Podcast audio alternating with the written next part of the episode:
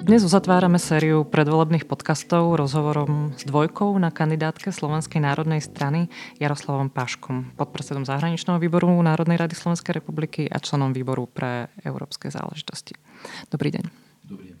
Pán Paška, v prípade volebného úspechu strany uh, Slovenskej národnej strany uh, budete radšej uh, naďalej poslancom Národnej rady alebo máte ambíciu ísť do exekutívy? Skôr by som sa venoval parlamentnej dimenzii, pretože tam vidím ďaleko väčší priestor na to, aby sa tie politické názory prezentovali a komunikovali. A tam sa v podstate aj pripravuje pôda na to, akým smerovaním sa má vykonávať exekutíva, alebo má vykonávať exekutíva rozhodnutia, politické rozhodnutia, ktoré Slovenská republika na reprezentuje. V tomto kontexte ste uh, spokojní, uh, ako pracoval uh, špeciálne výbor pre európske záležitosti posledné 4 roky vo vzťahu k vláde, vo vzťahu ku koordinácii európskych záležitostí na Slovensku? Som presvedčený, že ešte fungovanie Európskeho výboru ako také nie je dobre nastavené vo vzťahu jednak k vláde, ale aj k politickej reprezentácii Slovenska. Vzhľadom na to, že Európska agenda je veľmi náročná a veľmi široká, Technické zabezpečenie, materiálne zabezpečenie, personálne zabezpečenie tohto výboru je slabé na to, aby sme vedeli vecne a konkrétne posudzovať všetky e, implementované dokumenty, ktoré prichádzajú v Európskej únie, či už v štádiu, v štádiu rozpracovanosti alebo v štádiu potom finálnej. A z tohto pohľadu si myslím, že tak e, ako aj v iných krajinách je potrebné, aby Slovenská republika venovala väčšiu pozornosť, e, najmä komunikácii s európskymi inštitúciami aj zo strany Európskeho výboru, pretože všetky legislatívne normy prijaté v Európskej únie sú pre nás viac menej určujúce. Takže e, tá komunikácia by mala byť efektívnejšia a malo by sa ďaleko viac Národná rada a poslanci Národnej rady v rámci Európskeho výboru zaoberať posudzovaním týchto noriem. To znamená, vy hovoríte o tom, že by sa mali posilniť eh, kapacity, analytické kapacity výboru pre európske záležitosti v Národnej Áno, rade? bolo by to veľmi vhodné a možno aj fungovanie tohto výboru malo by mať eh, troška osobitný režim a malo by sa stretovať častejšie tento výbor, lebo eh, keď prichádza, prichádza taká väčšia smrť noriem, smerníc z Európskej únie, aby bol čas prekonzultovať to a prerokovať prípadne aj v iných výboroch ako vo výbore pre európske záležitosti. Je toto jediná zmena, ktorú podľa vás eh, Slovensko potrebuje v manažovaní európskej agendy, alebo by sa nejaké zmeny mali týkať aj mm, ministerstva zahraničných vecí, alebo možno prerozdelenia tejto agendy, jej oddelenia od eh, zahraničnej politiky?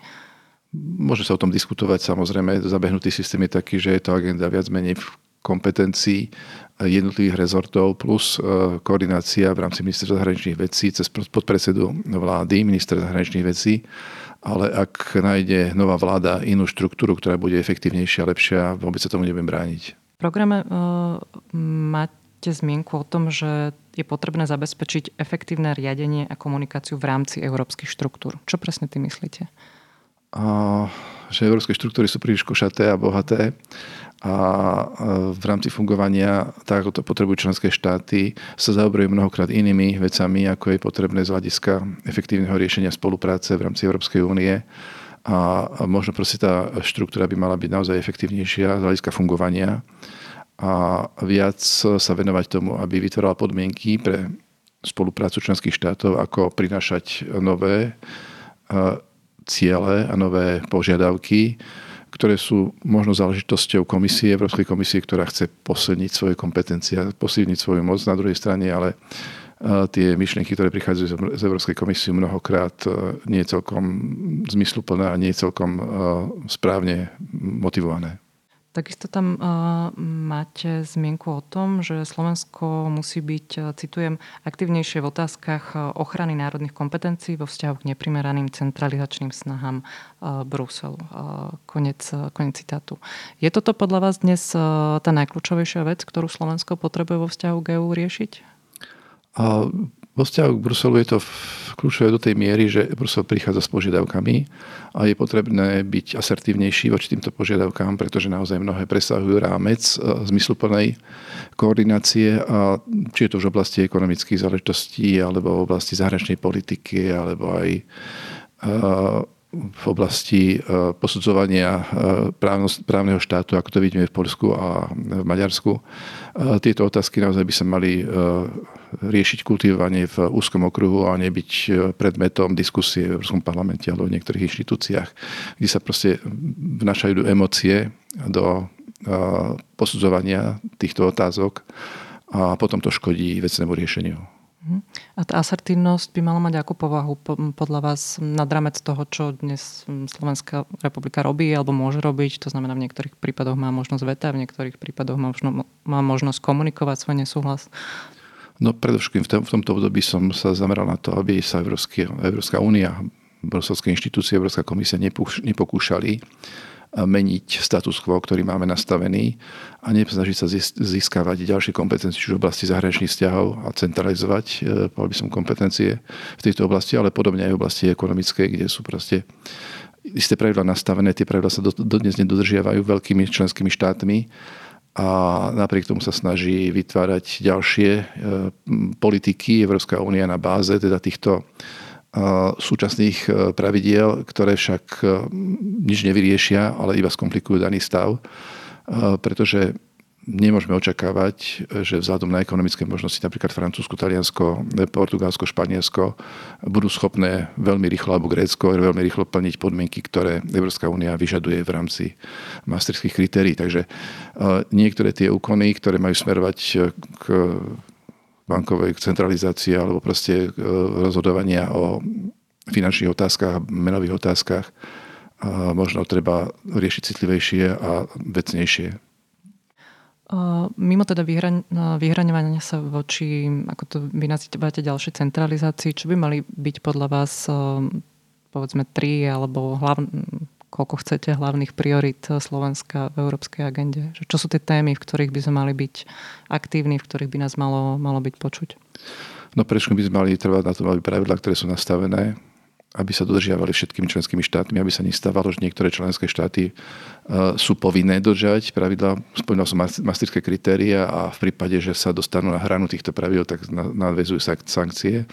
A popri tom máme členské štáty, ktoré mm, tieto pravidla dlhodobo neporušujú a žiadnu sankciu nedostávajú. Takže z tohto pohľadu si myslíme, že naozaj je treba ísť tou cestou, že buď pravidla máme a platia a potom ich dodržiavajme, alebo, alebo si povedzme, že je v Európskej únii anarchia a rozhodujú veľký a rozhodujú podľa svojho, svojich potrieb. Čo, čo je vaša preferencia v tomto, aby sa tie sankcie alebo teda pravidlá aj paktu rastu stability dodržiavali v podstate 100%, aby možno aj sankcie boli automatické, alebo naopak, aby sa možno tie pravidlá sflexibilnili a potom zohľadňovali možno reality jednotlivých krajín. No buď jedno alebo druhé, ale nemôže sa stať, že niektoré členské štáty, a vnímame to povedal by som ako bič na východnú Európu, aby boli povinné dodržiavať isté pravidlá, pričom rovnaké pravidlá sa nestavujú na staré členské štáty, ktoré dlhodobo nie sú schopné v týchto pravidlách existovať. Ale nemáte v tomto preferenciu, ale treba si ho proste Buď jedno alebo druhé, takže buď sa bude rešpektovať porušenie maastrichtských pravidel aj u e,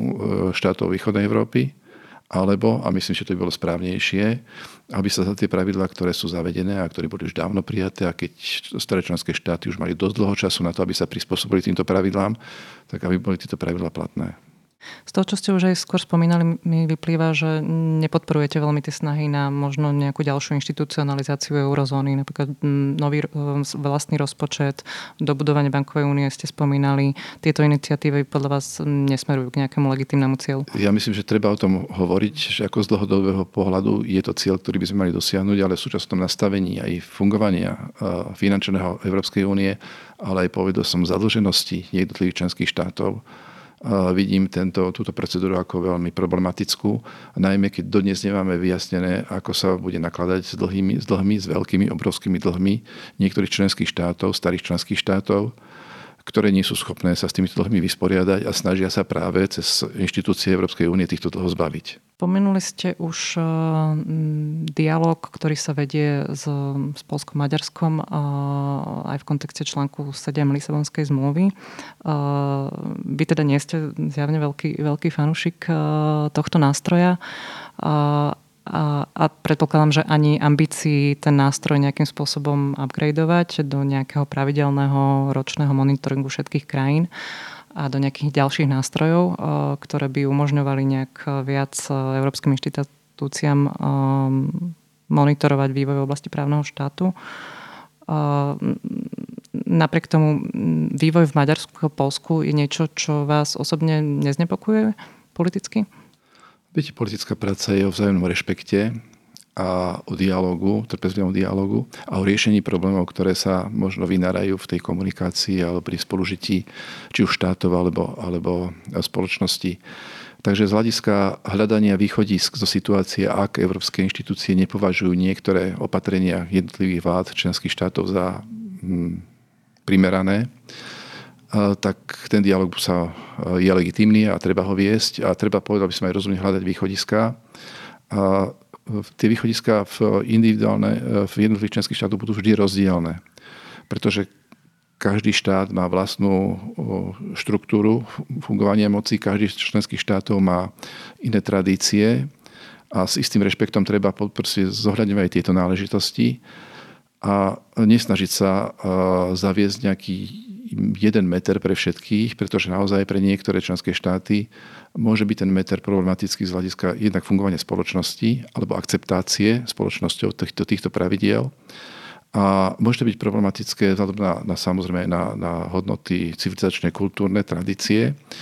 A, a môže to proste viesť k tomu, že sa vytvorí napätie, zbytočné napätie, ktoré sa mohlo nejakým iným spôsobom, uh, uh, alebo ktoré by sa mohlo predísť. A môžeme smerovať k tomu, že, myslíme si, že si naozaj narobíme vo v tých vzťahoch medzi členskými štátmi viacej problém ako viacej osohu. Takže vzájomný rešpekt, a to by malo platiť v politike vždy, vzájomný rešpekt a pozorne sa počúvať a snažiť sa vychádzať z daného stavu tak, aby sme postuli prípadným riešením to sušitie smerom dopredu a nie k, nie k tomu, aby sme sa navzájom rozoštvávali. Hovoríte o spolupráci medzi členskými krajinami EÚ, kto sú podľa vás eh, hlavní spojenci, alebo kto by mali byť eh, hlavní spojenci Slovenska v rámci európskeho kontextu?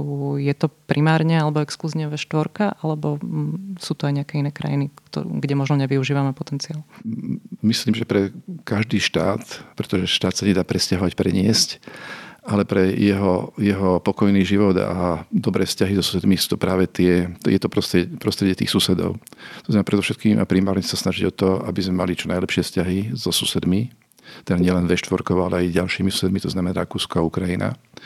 A mali by sa snažiť, aby všetky tieto štáty, ktoré, s ktorými susedíme, aby e, boli súčasťou našej politiky a, a, a riešenia ich problémov, aby sme tak trochu sa snažili im pomáhať e, tie problémy riešiť aj my, vzájomnou komunikáciou a aby sme v tom v našom regióne e, vytvárali čo najlepšie podmienky pre súžitie. Samozrejme, popri tom treba sledovať aj ekonomické ciele so silnými obchodnými partnermi Slovenskej republiky. Treba sledovať samozrejme aj celospoločenské problémy, svetové globálne problémy, ktoré je potrebné monitorovať a snažiť sa, aby v rámci svete, sveta sme e, sa snažili nastavať vzťahy a pomáhať nastavať vzťahy tak, aby sa predchádzalo či už ozbrojeným konfliktom alebo zbytočným konfliktom, ktoré môžu zhoršovať ekonomické prostredie. Zahraničná politika ešte prídeme, ale predtým ešte možno dve také otázky súvisiace s, s európskymi záležitosťami. Uh, sme v štádiu tvorby uh, nového, novej inštitúcie Európskej, Európskej prokuratúry. Je toto niečo, čo vnímate pozitívne alebo ani nie? Budeme vidieť ten vývoj, ako sa bude uberať. V súčasnosti Slovenská e, republika participovala na tomto projekte, ako iste viete, v oblasti dohľadu, dozerania nad využívaním európskych prostriedkov. Je to možno inštitúcia, ktorá je potrebná, pretože e, tie európske peniaze fungujú alebo plynú do všetkých členských štátov a žiaden členský štát si nemôže, ne, nemá schopnosť ustrážiť využitie týchto prostriedkov. Takže z pohľadu e, takého nastavenia, ako bolo primárne e, e, zverejnené, e, to môže byť projekt a môže to byť e, cesta k tomu, aby sa dohľad nad týmito peniazmi zefektívnil. Na druhej strane treba dať pozor na to, aby táto prokurátor príčne vstupovala e, do záležitostí národných inštitúcií, ktoré plnia dohľad nad eh, poriadkom v členských štátoch. Takže je to o tom, ako, ako v mnohých iných oblastiach v rámci Európskej únie, že treba správne nastaviť mieru ingerencie európskych inštitúcií a vstupu ingerencií do, do, do činnosti uh, národných inštitúcií. Predpokladám, že by si sa asi neprihovárali teda za rozširovanie právomoci e, tejto inštitúcie, o ktorých sa už dnes diskutuje, že či nestojí za úvahu pozrieť sa, či to nerozšíriť na medzinárodný terorizmus, medzinárodnú korupciu, environmentálne zločiny. Ja myslím, že najskôr treba spustiť, uvidím, ak, budem, budem vidieť, ako to bude fungovať. Ak sa ukáže, že je potrebné nejakým spôsobom napomôcť z efektívnej účinnosti, pričom to neohrozí národné inštitúcie, tak je to v poriadku, ale tá spolupráca e, v rámci bezpečnosti a ochrany celého územia Európy bude určite otázkou ďalšieho vývoja, pretože jednak policajné zložky, jednak súdne zložky budú musieť samozrejme hľadať aj spoločné postupy alebo spoločné názory na to, ako e, jednotlivé oblasti, či už je to terorizmus alebo, alebo finančná kriminalita cezhraničná, ako tieto otázky monitorovať a ako ich riešiť. V Európe je stále otvorená otázka reformy spoločnej um, azylovej politiky. Um, názory Slovenskej národnej strany na, na migráciu sú samozrejme všeobecne známe.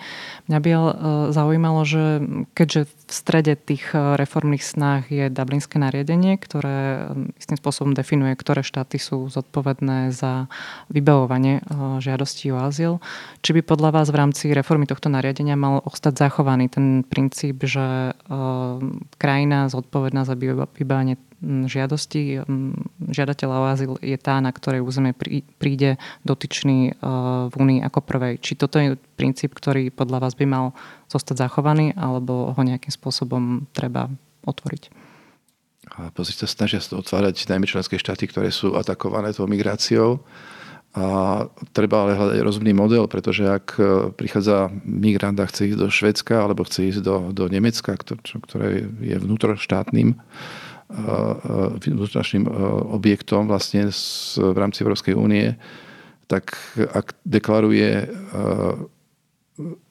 migrant pri vstupe, že ide a má záujem stať sa občanom alebo obyvateľom Nemecka, tak e, je otázka, či mu to má tá daná, daná krajina, na ktorej územie vstupuje, či mu to má umožniť. Zrejme by mu to umožnil, ale na druhej strane je otázka, či by bolo ochotné Nemecko akceptovať, že ten systém bude taký, že bude potom musieť e, prebrať agendu a rozhodovanie o príjmaní tohto migranta samo a niekde ten migrant musí počas vybavovania tých jeho záležitostí pobývať.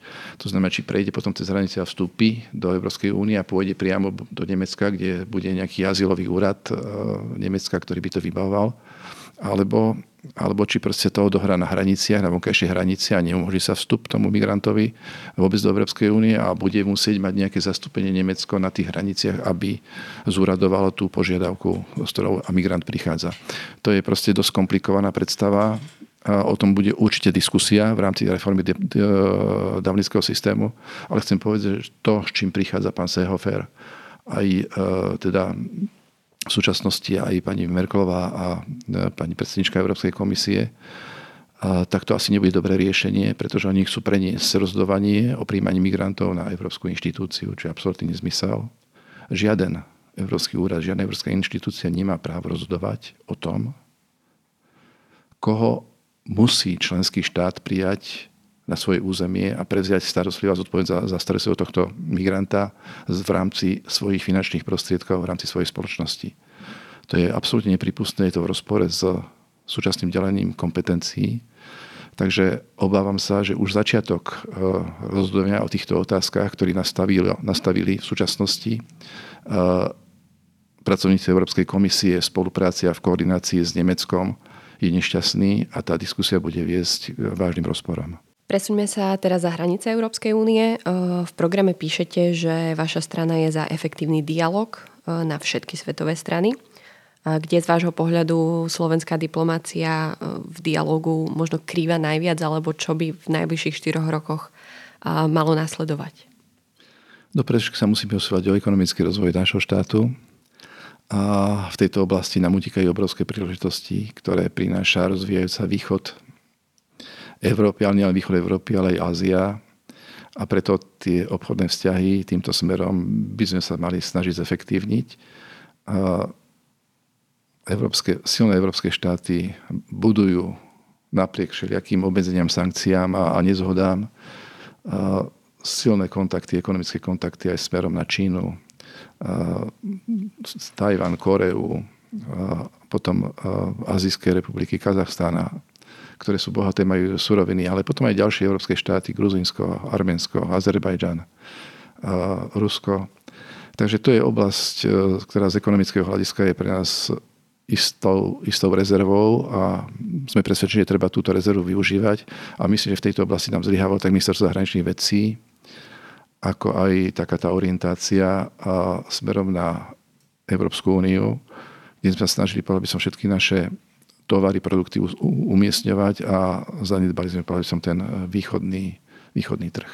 Ehm, môžeme rozobrať tú Čínu trochu detailnejšie. My stále nemáme ako Slovensko stratégiu na rozdiel teda od našich susedov v strednej Európe na rozdiel aj Pekingu, ktorý určite teda stratégiu voči nám má. Aká by teda mala byť tá slovenská stratégia voči Číne, na čo by sme si v najbližšom období mali dávať pozor, na čo sa sústrediť? No prečo by to mala byť partnerská spolupráca, ako ste viete, nielen Čína, ale by som mnohé tie ekonomicky silné východné štáty majú záujem na to, aby tovar, ktorý prichádza do Európy, nemuseli prepravať komplikovanou cestou po, po lodiach, ale predovšetkým sa usilujú o vybudovanie tých tranzitných koridorov, budujú to z, cez, z juhu, cez, cez Turecko, snažia to budovať aj cez, cez Rusko a Ukrajinu. A možno jedna z tých ciest by mohla byť vedená aj cez Slovenskú republiku, pretože vieme cez široko rozchodnú trať sa pripojiť aj, aj my na tieto, tieto tranzitné siete. A z tohto by vlastne mohlo rezultovať aj, aj to, že v, tom, v rámci toho obchodu by sme mohli posilniť naše kapacity. A je to istá rezerva, ktorá by teraz otvárala cestu nielen do Číny, ale ako celú Áziu, kde proste to vetvenie môže byť veľmi roz, tých tranzitných koridorov. Vidíte aj inú oblasť spolupráce ako ekonomickú práve s Čínou? ale iste vždy pri ekonomickej spolupráci rozbehnú, povedal by som aj iné, iné uh, diskusie o ľudských právach, o otázkach e, cestovného ruchu a podobne. Takže e, z toho samozrejme môže rezultovať, povedal by som, taká, e, taký širší dialog a myslím, že práve ten širší dialog by mohol prospieť aj takému zlepšeniu možno tých pomerov v Ázii, pretože naozaj vieme, že najmä v oblasti ľudských práv, nie len teda Čína, ale povedal by mnohé štáty, majú isté rezervy, či už je to detská práca, alebo teda využívanie detskej práce a podobne. Takže v tom nastavení spoločenského života môže byť ten dialog veľmi obojstranne výhodný, pretože naozaj aj mnohí turisti, ktorí prídu z, z Ázie, či už do Európy, ale možno aj, aj do iných vyspelých oblastí sveta, tak zrazu vidia, že ten život môže byť aj iný, dôstojnejší, lepší a lepšie sociálne zabezpečený a z tohto pohľadu to môže formovať potom aj ďalší vývoj v, týchto, v, tomto, v tejto oblasti. Napriek tomu, keď sa otvorila téma ľudských práv voči Číne, tak práve vaša strana bola veľmi kritická voči slovenským predstaviteľom, ktorí takéto dialógy vôbec otvorili. A ako by takýto dialog potom práve na túto komplikovanú tému mohol vyzerať? No ide o formu toho dialogu. Samozrejme, či keď sa otvára dialog na túto tému, treba zase byť veľmi citlivý a treba poznať reality, v akých je možné proste sa pohybovať pri uh, diskusii. A ak sa niektorý predstaviteľ štátu rozhodne ísť cestou, že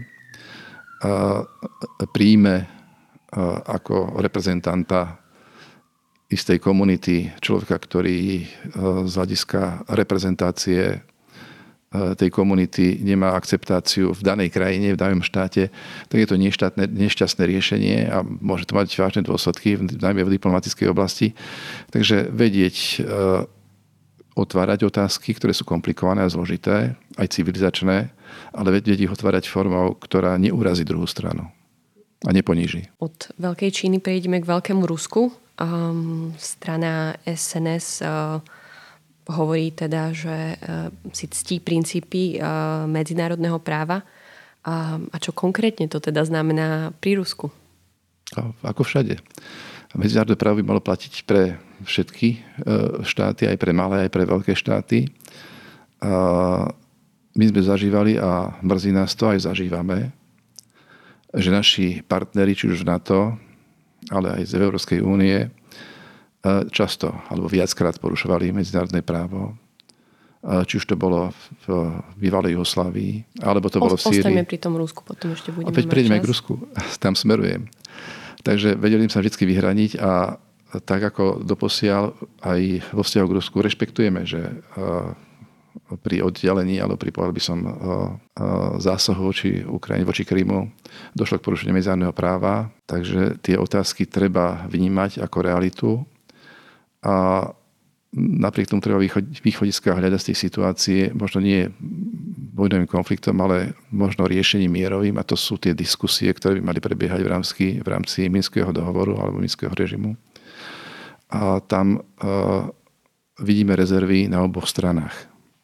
A keď hovorím o tých rezervách oboch stranách, tak nás mrzí, že práve ukrajinský režim by mal mať záujem na tom, aby v tomto konflikte čím skôr prešiel na ten dialog a prešiel, povedal by som, na, na riešenie mierové, menej sa sústredovať na vojenské riešenia, pretože Ukrajina viacej trpí týmto konfliktom ako povedzme Rusko, ktoré je ekonomicky silnejšie. A Ukrajina by mala sa snažiť o úsprienie týchto pomerov, pretože otázky, ktoré boli nastolené v rámci tohto konfliktu, sa týkajú aj ľudských práv, práv národnostných menšín, a ako iste viete, tu nám Ukrajina zase zlyháva, na čo poukazuje aj náš sused Orbán, keď hovorí, že proste napríklad školstvo, ako si na Ukrajine organizujú a vyčlenujú menšiny, národnostné menšiny zo vzdelávania v, v ich jazyku, že nie je správnym riešením, nie je civilizovaným riešením. A možno, že aj v tomto prípade by pomohol väčší, silnejší dialog. Mňa mrzí, že napríklad keď pán uh, bývalý prezident Kiska deklaroval svoje priateľstvo s pánom prezidentom Porošenkom, že v rámci tých diskusí, diskusí mu nevysvetlil, v čom Ukrajina by mohla byť ďaleko, ďaleko lucidnejšia vo vzťahu k menšinám, lucidnejšia aj povedal by som k civilizačným hodnotám Európy a kde by pomohlo, povedal by som, aj riešeniu týchto otázok eh, v rámci súžitia eh, národnosti a národov v rámci Ukrajiny. Chápem to správne, že by ste neboli tým pádom za nejaké predlžovanie sankcií voči Rusku, ktoré má Európska únia nastavené do budúcna v takej podobe, aké sú teraz? Ak Európska únia chce pokračovať sankciami, tak by si mala spraviť bilanciu.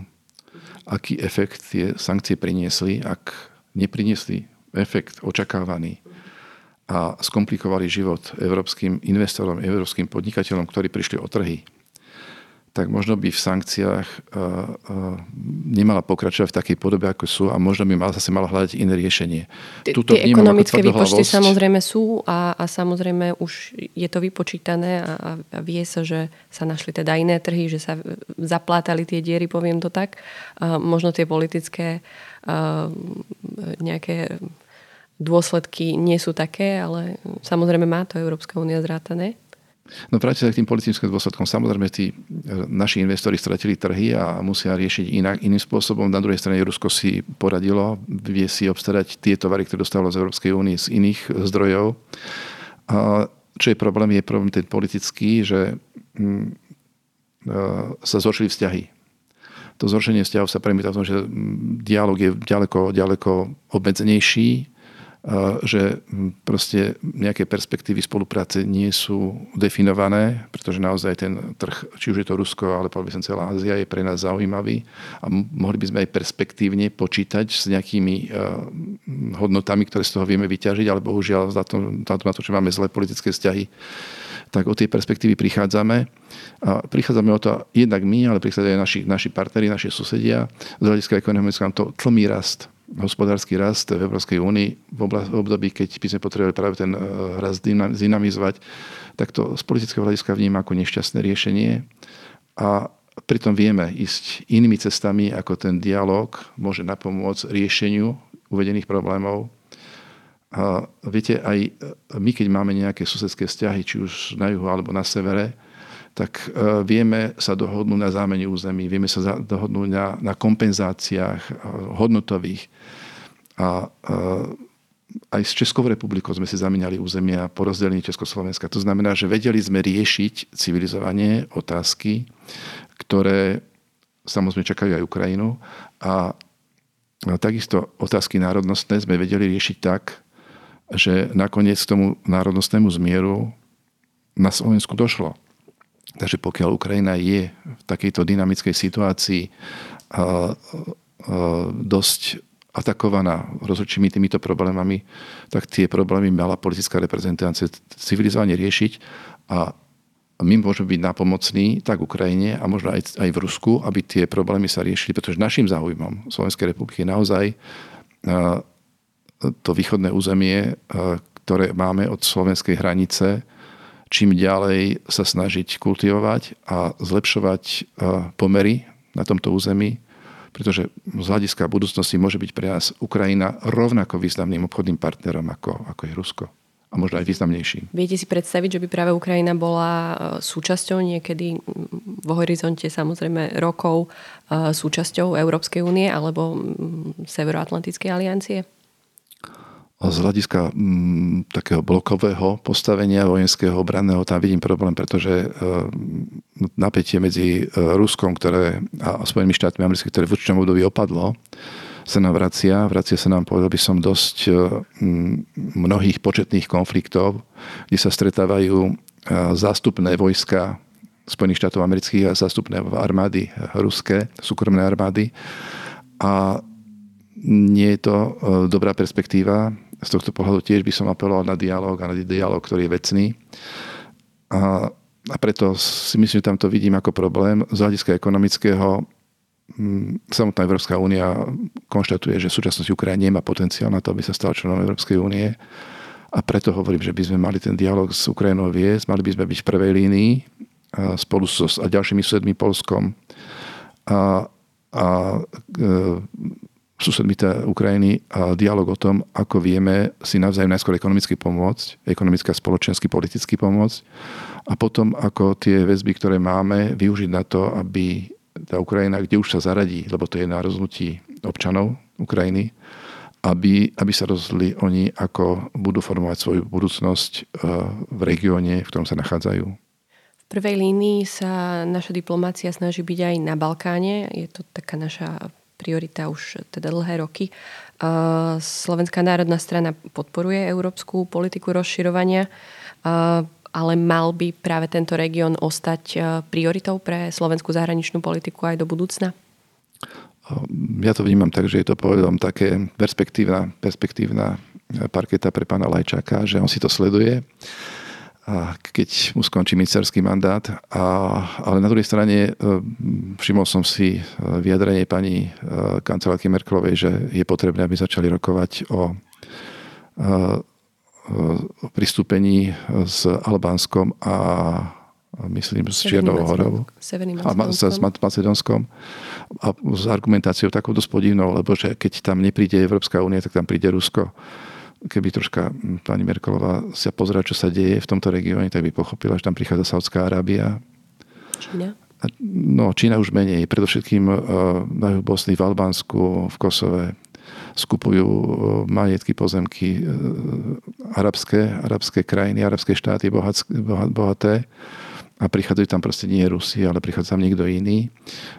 Ono sa ten región veľmi intenzívne mení z hľadiska viery kde proste to moslimské obyvateľstvo, ktoré sa v tomto regióne nachádzalo, bolo, bolo by som tak e, viac e, európsky hodnotovo nastavené a s takými tými konkrétnymi opatreniami, ktorí prichádzajú, povedal by som, tí investori arabskí, že ak nejaká žena začne nosiť e, takú burku šatku, alebo šatku, uh-huh. takže dostane 50 eur mesačne ako k tomu, čo, čo má. Takže z takéto Objavujú opatrenia... sa takéto, ale skúsme ostať možno pri tých politických. No, zostanem pri tých politických, pretože to sú, to sú, to sú veci, ktoré naznačujú ten, ten nielen politický a ekonomický vplyv a kam sa teda tento región uberá. V každom prípade niekto tam príde iný. Áno, je, to, je ten argument, ktorý zaznel od pani Merkovej, je, by som, falošný. Je falošný a ale treba sa zamýšľať nad tým, ako vieme tomu regiónu zase z civilizačného pohľadu pomôcť. Takže diskutujme o tom, čo vieme urobiť, a, ale nehodnotne, alebo nehľadajme, nehľadajme za súčasným stavom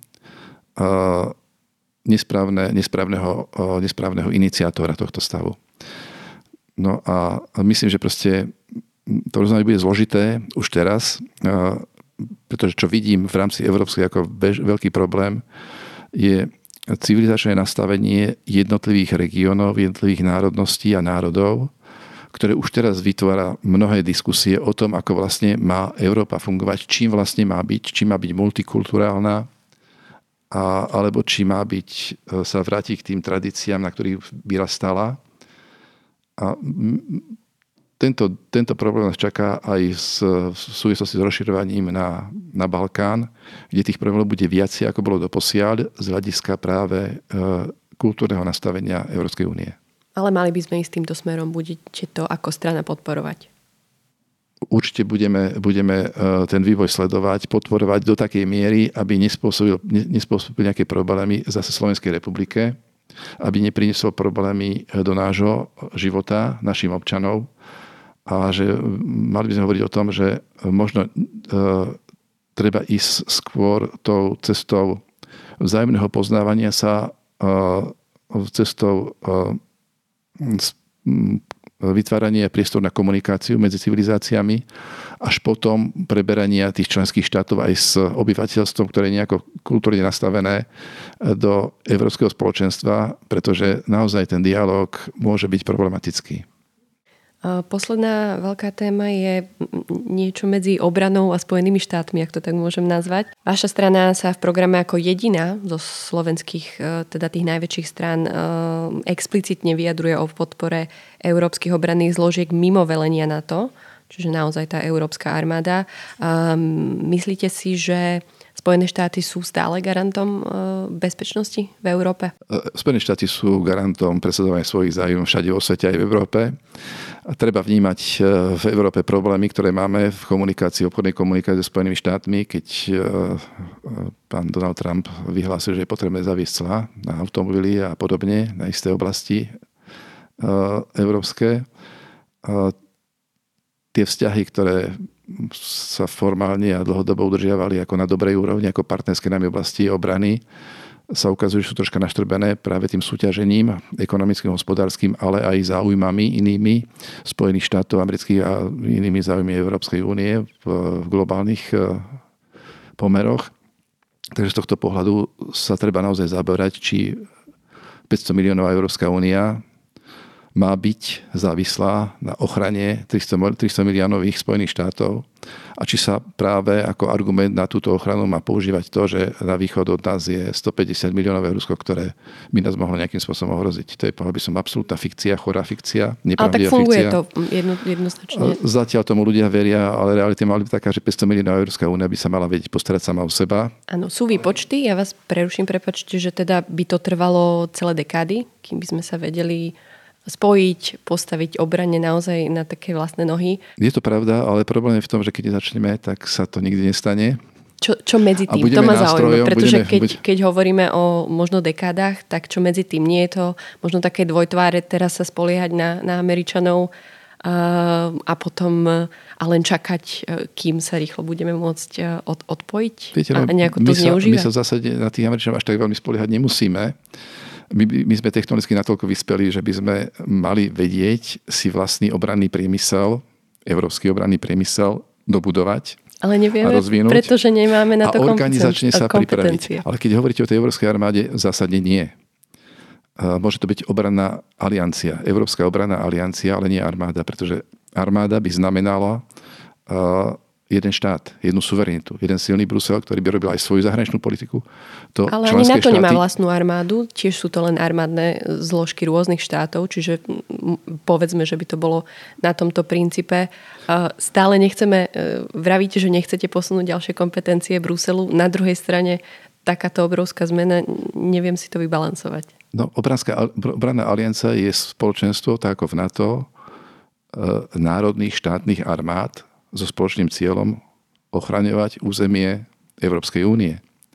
Takže tu, tu je, povedal som, tá preferencia, čo by sme mali v rámci Európskej únie dobudovať, vybudovať. Keby sme boli veľmi chceli zjednodušiť tento, tento projekt, tak vlastne Európske krídlo NATO, ktoré funguje, by malo prevziať väčšie kompetencie v rámci obrany Európskej únie a Európy a menej sa spoliehať na spoluprácu alebo na na rozhodovanie v Spojených štátoch amerických, pretože Spojené štáty americké si idú vlastnou cestou. Oni potrebujú riešiť v Ázii, problémy v Ázii, na Blízkom východe, oni expandujú do Afriky, zatiaľ čo Európska únia by, únia by predovšetkým mala primárne sa starať o bezpečnosť občanov Európskej únie a na to má dostatočné kapacity. Na to nepotrebuje mať útočné zložky, stačí, aby v rámci reformy európskych armád prebehol istý systém pre budovanie armád tak, aby boli schopné zabezpečiť buď svoje hranice, vonkajšie hranice, alebo aby mali kapacitu na to pomôcť v prípade potreby štátom, ktorí sa dostanú problém na vonkajšej hranici Európskej únie. Takže ten systém je, by mohol byť veľmi životaschopný, mm, finančne menej náročný. No a samozrejme ten technologický rast, ktorý ktorým Európska únia by mala disponovať, by sa mal zaoberať aj e, technológiami, obrannými technológiami, ktoré sú smerované nad rámec členských štátov, ktoré by chránili územie Európskej únie ako celku. A tam je treba vytvoriť spoločný fond na vytváranie a realizovanie týchto projektov tak, aby to bolo v záujme celej Európy, ale zase, aby sa nedostávali do, do vleku niektorých ambícií, možno aj niektorých členských štátov, pretože pán Macron a predtým pán Sarkozy mali vždy tendencie robiť poriadok v Afrike, najmä na, v oblasti Severnej Afriky, ale niekedy aj v Strednej Afrike. To znamená, tu už je, povedal by som, sú aktivity, ktoré by sa nemali týkať Európskej obranej aliancie, ale ak niekto chce robiť e, poriadok v Afrike, tak to už je jeho iniciatíva. Ďakujem veľmi pekne. E, prebrali sme naozaj celý diapazon tém a vedeli by sme sa určite rozprávať ešte ďalšiu hodinu. Ďakujeme pánovi Jaroslavovi Paškovi a pekný deň. Do počutia, dovidenia. Ďalšie podcasty nájdete na stránke euraktiv.sk lomka podcasty, v dennom newsletteri nášho portálu alebo si ich môžete vypočuť vo vašich podcastových aplikáciách. Ak sa vám náš podcast páčil, zdieľajte ho s priateľmi a nezabudnite nás ohodnotiť. Na tomto dieli spolupracovali Štefan Bako, Zuzana Gabrižová a Lucia Jar.